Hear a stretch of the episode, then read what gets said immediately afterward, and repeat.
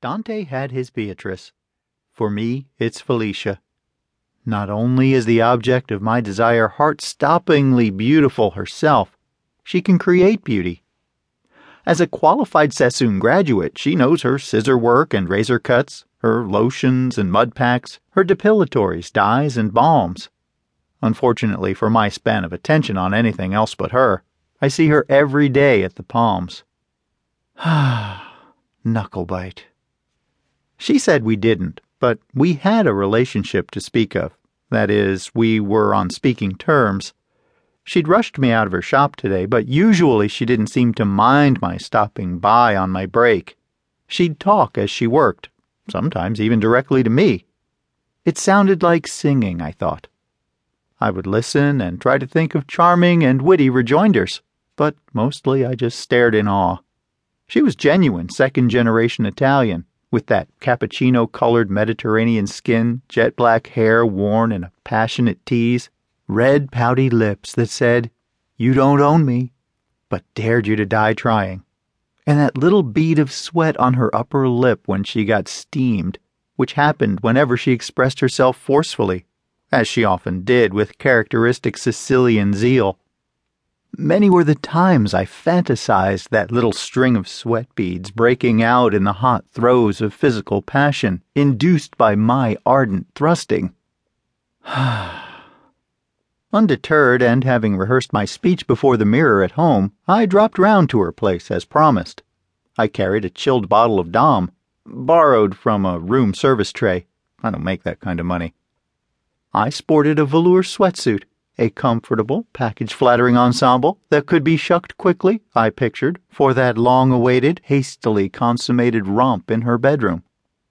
The apartment door swung open graciously at my buzzing to reveal her, drop dead gorgeous in a floor length silk evening gown with pendant earrings. Although I'm sure I mentioned earlier that I'd be paying a visit, I hadn't said anything about stepping out, especially in such style. So there we were she dressed for the ballroom at the Ritz, me for pizza and TV, albeit with a respectable sparkling wine.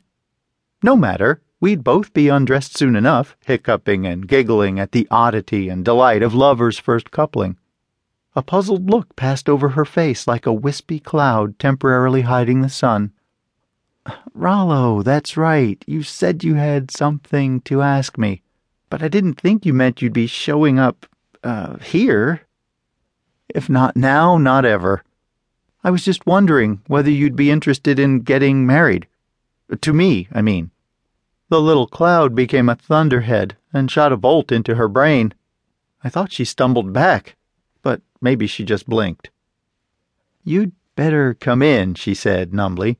It was the first time I'd been to her place. The walls were filled with her paintings, the exclusive subject matter of which was puppies staring out with abnormally large, watery, affectionate eyes. Apparently, my love was the keen of canine portraiture. Ah, there was so much more about her I would learn, and eagerly. She didn't invite me to sit, didn't offer a beverage or snack. In fact, she seemed disoriented in her own house. I stood frozen, holding the bottle of Dom behind my back. Will she guess I swiped it? Well, she turned her head away, to wipe a tear, and on turning back said, I didn't see this coming, Rollo. People usually, I don't know, date first? I'm new at this, was all I could find to say, playing the fool card of naivete, since worldliness obviously wasn't my strong suit. From somewhere within herself she summoned fire, and I got a flash of my mother's nine pound Pekingese, Shotzi who quickly bites male dogs of any size squarely on the nose as they approach. Neither of these girls need ever fear a Rottweiler in a dark alley.